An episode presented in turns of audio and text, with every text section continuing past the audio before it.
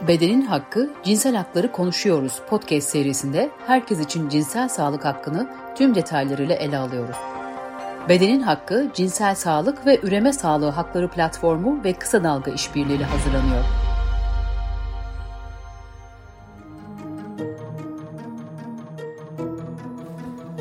Cinsel Sağlık ve Üreme Sağlığı Hakları Platformu ve Kısa Dalga İşbirliği ile hazırlanan Bedenin Hakkı Cinsel Hakları Konuşuyoruz podcast serimizin ilk bölümünde Türkiye'de cinsel hakları ve cinsel sağlık ve üreme sağlığı hizmetlerine erişimi ele alacağız.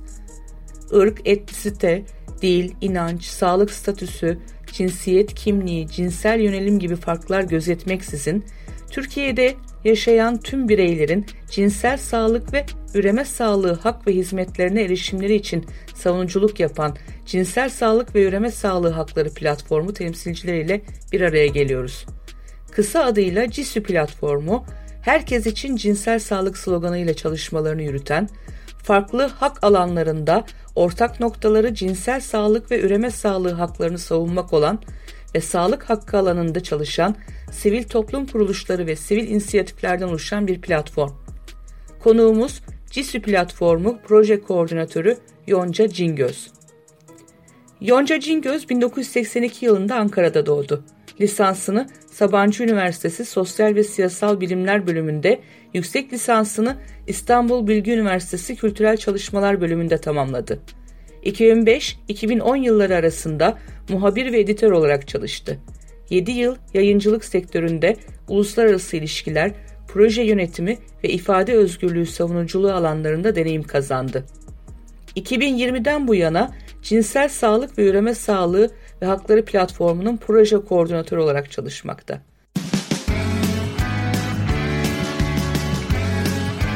Oku, dinle, izle.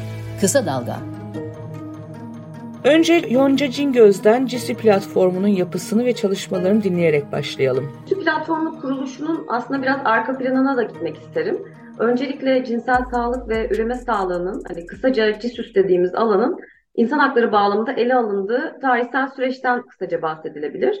94 yılında Kahire'de Birleşmiş Milletler'in düzenlediği bir konferans var. Nüfus ve Kalkınma Konferansı. Ee, burada cinsel sağlık ve üreme sağlığı ve bunlara bağlı haklar sürdürülebilir kalkınma amaçlarıyla ilişkilendiriliyor. Ve hem bireyin kalkınması hem de toplumun refahı için gerekli oldukları konusunda bir görüş birliği oluşuyor. Buradan itibaren de CİSÜS hizmetlerine erişim artık uluslararası sözleşmelerde temel insan hakları arasında yer almaya başlıyor ve e, bu konferansın eylem planını da destekleyen ülkelerden biri olarak Türkiye'de de sosyal bir hak olarak tanımlanan sağlık hakkı kapsamında ele alınıyor CİSÜS ve hakları.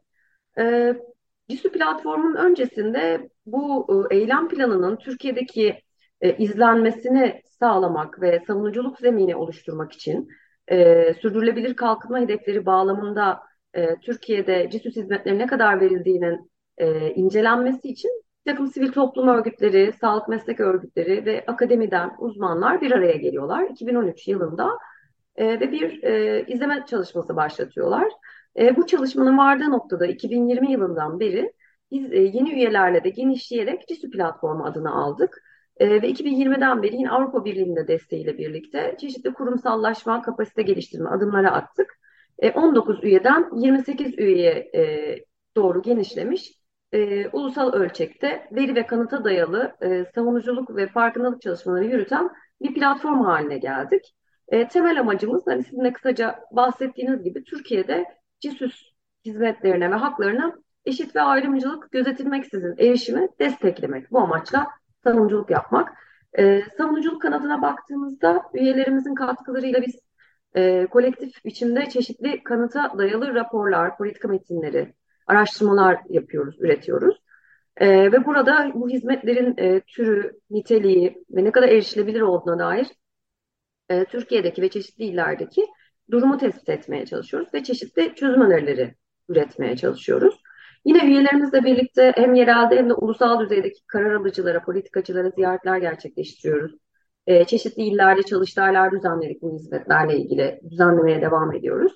Ve böylece sivil toplumla e, karar alıcıların bu konuda e, birlikte çalışmasının da zeminini açmaya çalışıyoruz aslında. Aynı zamanda uluslararası ağlara katılıp e, oradaki mekanizmalardan da bu savunuculuğu yürütmek gibi e, adımlar atmaya başladık. Savunuculuğumuzu desteklemek için farkındalık çalışmaları da yapıyoruz. E, çevrim içi etkinlikler e, ve dijital kampanyalar düzenliyoruz. Özellikle gündeme damgasını vuran e, konuları da önceleyerek. Burada özellikle e, geride bırakılan grupların, kadınların, LGBT artların, gençlerin, kırılgan grupların e, dikkati, e, seslerine dikkat çekmeye çalışıyoruz. Özgün sorunlarına, ihtiyaçlarına dikkat çekmeye e, çalışıyoruz. E, ve burada hem ücretsiz alabilecekleri hizmetler hem cinsel sağlıklarını korumak için yapmaları gerekenlerle ilgili bilgilendirmeyi de içeriyor içeriklerimiz. Ama aynı zamanda cinsel haklar nelerdir, hangi haklara sahibiz ve bunları nereden nasıl talep etmeliyiz üzerine bir farkındalık yaratmaya da çalışıyoruz. Hangi cinsel haklara sahip olduğumuz ve neler talep etmemiz gerektiği konusunda farkındalık çalışmalarını sürdüren CISI platformunun proje koordinatörü Cingöz, cinsel sağlık ve üreme sağlığı hizmetlerinin neleri kapsadığını şöyle aktarıyor.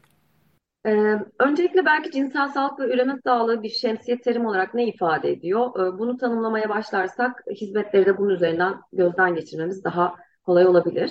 Ee, cinsel sağlık ve üreme sağlığı e, aslında sadece cinsellikle ilgili herhangi bir hastalığın ya da zafiyetin olmamasını ifade etmiyor. Bunun ötesinde fiziksel, zihinsel ve toplumsal olarak tam bir iyilik halinde olmayı ifade ediyor. E, burada tatmin edici ve güvenli ve cinsel yaşam sürmeyi, üreme kapasitesinin kullanımıyla ilgili kararları özgürce bireylerin alabilmesine kapsıyor ve aynı zamanda zorlamadan, ayrımcılıktan ve şiddetten uzak, haz veren güvenli bir cinselliğe, bu nitelikteki cinsel deneyimler ve ilişkilere de pozitif bir e, ve saygılı bir yaklaşıma sahip olmayı içeriyor. E, dolayısıyla CİSÜS hizmetleri dediğimizde de bu bağlamda e, bu çerçeveyi koruyabilmek ve sağlayabilmek için yapılan tüm koruyucu ve önleyici sağlık çalışmaları, danışmanlık, tanı, tedavi ve takip gibi süreçleri içeren tüm sağlık hizmetlerini düşünmeliyiz. Burada belli başlı bazı başlıklarımız var elbette. Bir tanesi doğurganlığın düzenlenmesi. Bu kapsamda saymamız gereken istenmeyen gebeliği önleyici yöntemlere erişim, isteyerek düşük yani kürtaj hizmetine erişim, anne bebek sağlığının korunması ve güçlendirilmesi, bir diğer başlık riskli gebelikler ve anne ölümlerinin azaltılması. Yine bu konu aynı zamanda çocuk istismarının, e, erken e, evliliklerin ve gebeliklerin önlenmesiyle de kesişiyor. E, bir diğer konu kırılganlaştırılmış ya da savunmasız gruplar dediğimiz hak ihlaline maruz bırakılan grupların cinsel sağlık ve üreme sağlığı hizmetlerine erişiminin arttırılması ve bu alandaki eşitsizliğin giderilmesi. Ve bir diğer konu başlığı da kapsamlı cinsellik eğitiminin e, müfredata yerleştirilmesi ki bundan belki e, bunlardan e, biraz daha e, ilerleyen kısımda e, açarak bahsedebiliriz. Bedenin Hakkı, Cinsel Hakları Konuşuyoruz podcast serisinde herkes için cinsel sağlık hakkını tüm detaylarıyla ele alıyoruz. Bedenin Hakkı, Cinsel Sağlık ve Üreme Sağlığı Hakları Platformu ve Kısa Dalga İşbirliğiyle hazırlanıyor.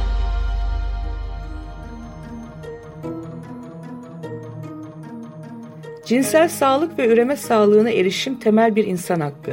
Yonca Cingöz, bu hakların ayrımcılık yasağı, yaşama hakkı, özgürlük ve güvenlik hakkı, kamusal politik hayata katılım, adalet, çözüme erişim, bilgi edinme, eğitim hakkı, özel hayata saygı, bedensel bütünlük hakkı gibi çok çeşitli insan haklarını kapsadığını ve dolayısıyla cinsel sağlık hizmetlerine erişimin reddedilmesi, zorlaştırılması, da tüm insan haklarının ihlali anlamına geldiğini anlatıyor.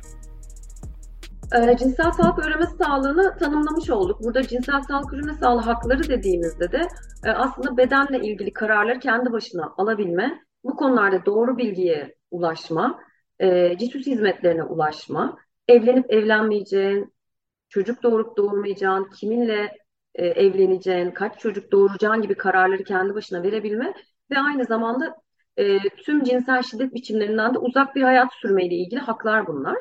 Bu noktada bizim en temel referans belgelerimizden bir tanesi Dünya Cinsel Sağlık Birliği'nin 99'da yayınlayıp 2014'te de güncellediği Cinsel Haklar Bildirgesi.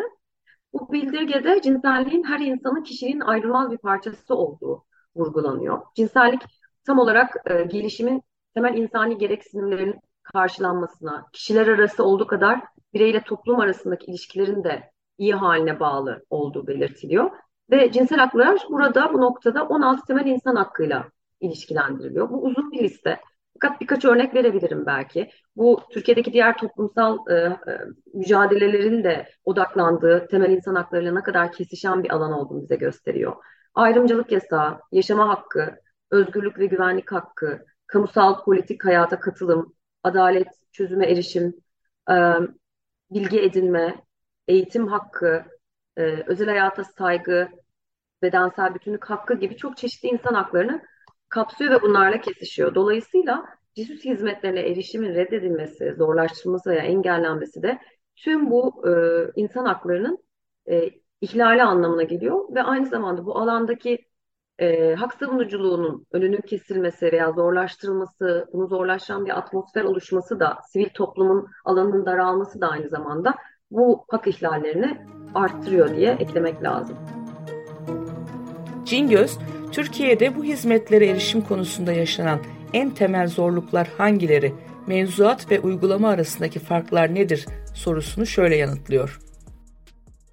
Bizim anayasamızın 41. maddesi e, bu konuda bir hüküm içeriyor ve aynı zamanda nüfus planlaması hakkındaki kanunla e, sağlık hizmetleri temel kanunu da e, devlete sorumluluklar yüklüyor. Hangi konuda? Doğurganlığın düzenlenmesi, istenmeyen gebeliği önleyici yöntemleri, ücretsiz dağıtılması, kürtaja erişilmesi, anne çocuk sağlığının korunması, danışmanlık hizmetlerinin verilmesi, bu konuda eğitimler verilmesi, hizmetlerin ne kadar verilebildiğini takip edilmesi gibi devletin kimi sorumlulukları e, çok açıkça tanımlanıyor. E, yasalarda sabit. Fakat buna karşın 2010 yılından beri yaşadığımız bir süreç var. Burada ülke çapında sağlıklı dönüşüm programıyla birlikte ve aynı zamanda da siyasi iktidarın giderek vurguladığı ve uygulamaları kısıtlayarak da daha da altını çizdiği pronatalist politikalar yani doğum sayısını arttırmaya yönelik politikalarla son yıllarda e, CİSÜS hizmetleri birçok alanda aksadı ve hatta kimi hizmetler hiç alınamamaya başladı diyebiliriz.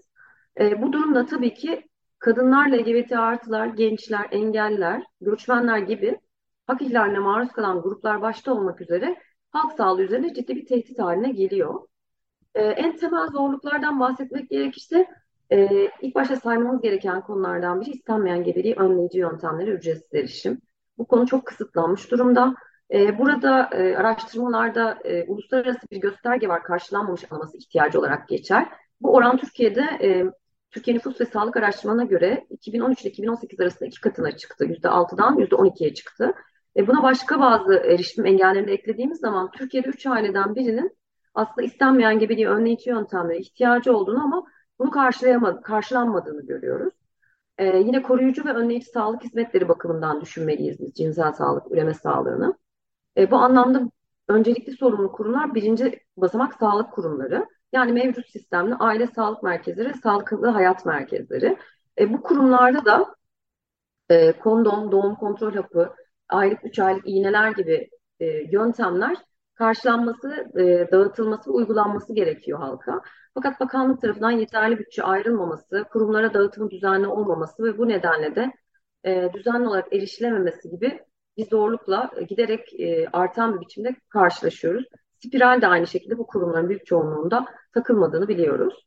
Bir diğer konu Türkiye'de çocuk yaşta evlilikler. Bu çok yaygın ve meşrulaştırılan bir durum.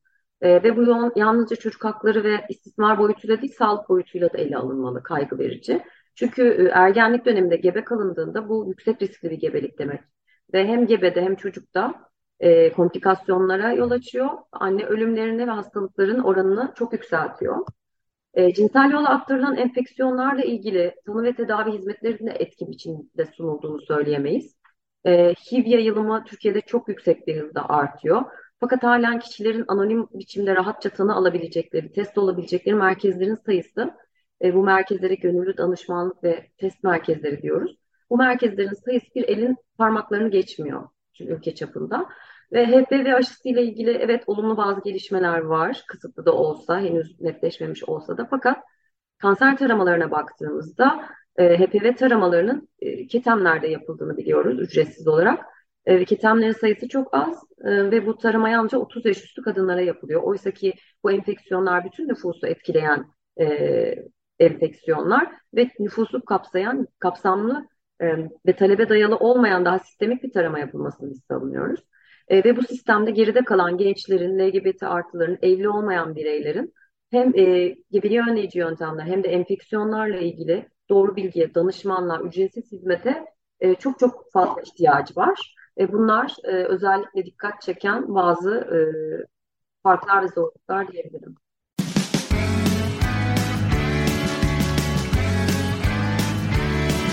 Kulağınız bizde olsun. Kısa Dalga Podcast. İstenmeyen gebeliklerin sonlandırılması konusunda yasaya rağmen kamu hastanelerinin bu hizmetlerden çekildiğini biliyoruz. İktidarın nüfus artış hızını arttırmaya yönelik ısrarcı politikası sağlık hizmeti alanında da doğrudan yansıyor. Bu politikanın sonuçlarını Yonca Cingöz'den dinlemeye devam edelim.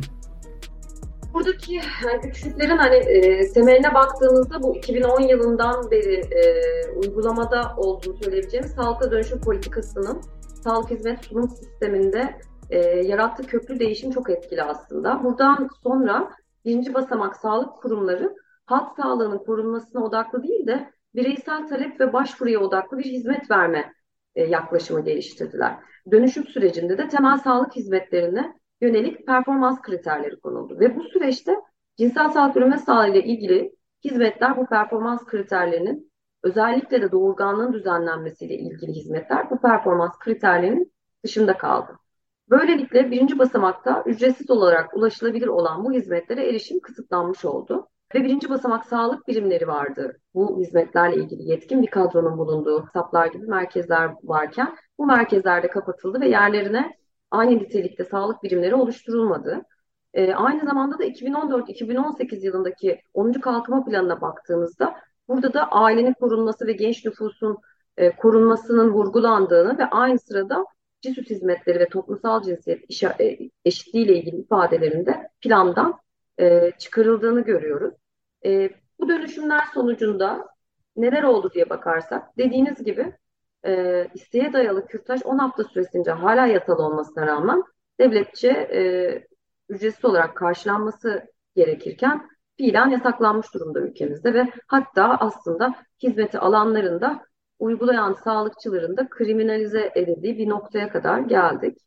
E, bunun yanı sıra istenmeyen gebeliği önleyici yöntemlere erişim e, yine sağlanmıyor bahsettiğimiz gibi ve cinsel sağlık, üreme sağlığı koruyabilmek için gereken hizmetlere çok yüksek maliyetlerle ulaşıldığı için yoksullar, gençler e, ve diğer geride kalan gruplarda, ekonomik olarak geride bırakılmış gruplarda bu hizmetlere hiç erişemiyorlar. Bu konudaki en önemli güçlüklerden biri de insanların cinsel sağlık ve üreme sağlığı hizmetine ihtiyaç duydukları halde bu hizmeti almayı ertelemeleri. Kadınların, gençlerin, engellerin, LGBT artıların, göçmenlerin maruz kaldıkları tutumun halk sağlığı üzerinde ciddi bir tehdit haline geldiğini anlatan Yonca Cingöz, CİSÜ platformunun yaptığı görüşmelere göre insanların neden cinsel sağlık hizmeti alma konusunda tereddüt yaşadıklarını ve sonuçlarını şu sözlerle açıklıyor. Şimdi hak ihlaline maruz bırakılan bu saydığımız grupların e, CİSÜS hizmetlerindeki sorun ve ihtiyaçlarını biz aslında kapsamlı bir biçimde bilemiyoruz. Çünkü bu konuda bir araştırma, bunun belirlenmesi ve takibiyle ilgili bir politika yok. E, dolayısıyla bu gruplara uygun hizmet politikaları da geliştirilmiş değil. Sağlık çalışanları da aynı zamanda bu gruplara dair bir takım tabii ki toplumun bir parçası olduğumuz için hepimiz e, bir takım kalıp yargılara sahipler ve e, ayrımcılıkla ilgili bilgileri de eksik. Bu grupların toplumsal hayatta yaşadıkları zorluklarla ilgili bilgileri de eksik. Eğitim sistemlerinde, eğitim müfredatlarında bu konuda e, bilgiler yok. Ve dolayısıyla hizmet sırasında hak, hak ihlali yaratmamak için nasıl davranmaları gerektiğine dair yeterli donanımları da yok. Dolayısıyla bunun ne gibi sonuçları olabiliyor diye baktığımızda e, göçmenlere baktığımızda dil bariyeri, düşük sosyoekonomik durum ve kültürel dini inançlarla bağlantılı olarak sağlık hakkına erişimde ciddi sorunlar görebiliyoruz. Çocuk yaşta erken ve zorlu evlilikler çok yaygın bu grupta. 15 yaş altı evlilik oranı %23, 18 yaşındaki kadınların %54'ü çocuk doğurmuş durumda. Savaş ve göç koşullarının da e, etkisiyle doğurganlık oranı çok yüksek. Fakat doğum öncesi, doğum sonrası ve doğum sırasında bakım hizmeti buna kıyasla düşük kalıyor. Cinsel yola aktarılan enfeksiyonlar tabii ki yaşam koşullarıyla da bağlı olarak çok yüksek e, sıklıkta görülüyor. Buna karşılık e, özellikle geçici koruma kimliği olmayan göçmenler doğurganlığın düzenlenmesi ve enfeksiyonlarla ilgili hizmet alabilecekleri kurum sayısı sınırlı. e, ve kurumlarda tercüman sayısı da sınırlı olduğunda hizmete erişimde ciddi sıkıntılar yaşanıyor. E, ve dolayısıyla bu dil bariyeri e, ve e, görebildikleri ayrımcı tutumlar yine sağlık çalışanlarının hani e, donanım eksikliğiyle bağlantılı tutumlardan dolayı göçmenlerin de e, göçmen kadınların da sağlık kurumlarına taleplerinin az ol, olabildiği durumlar oluyor. Engellilere baktığımızda toplumun gözünde cinselliği görünmez kılınmış bir grup e, aslında engelliler. Ve cinsüs hizmetle ilgili bu grubun da ihtiyaçlarını bilemiyoruz e, veri eksikliğinden ötürü. E, ve hizmete erişimlerini kolaylaştıracak bilgilendirici materyaller de erişilebilir engellere uygun materyaller de üretilmiyor. E, sağlık kurumlarına fiziksel koşullara baktığımızda hem binaya giriş çıkış ulaşım hem de e, içeride muayene alanının düzenlenmesi anlamında engellere uygun bir düzenleme e, öngörülmüyor, yapılmıyor. Ve sağlık çalışanları yine e, bu gruba hizmet sırasında nasıl bir tutumda bulunmasına gerektiğine dair özel bir eğitim almıyor. E, heteroseksizmin, homofobinin, transfobinin çok yüksek olduğu bir ülkeyiz ve özellikle son yıllarda artan bir şekilde LGBT artılara karşı nefret söylemi, nefret suçları yükseliyor. Siyasi iktidarın söylemleriyle de destekleniyor. E, cinsiyet kimlikleri ve cinsel yönelimlerinden ötürü e, bu bireyler her gün toplumsal hayatın her alanında e, zaten ayrımcılığa ve şiddete maruz kalıyorlar. Cinsel yola aktaran enfeksiyonların e, yayılımı da bu grupların damgalayıcı söylemde hakim. Dolayısıyla ayrımcı ve damgalayıcı tavır görmemek için haklı bir kaygıyla kamu hizmetlerine talep etmekten özellikle geri duruyorlar e, LGBT artılarda.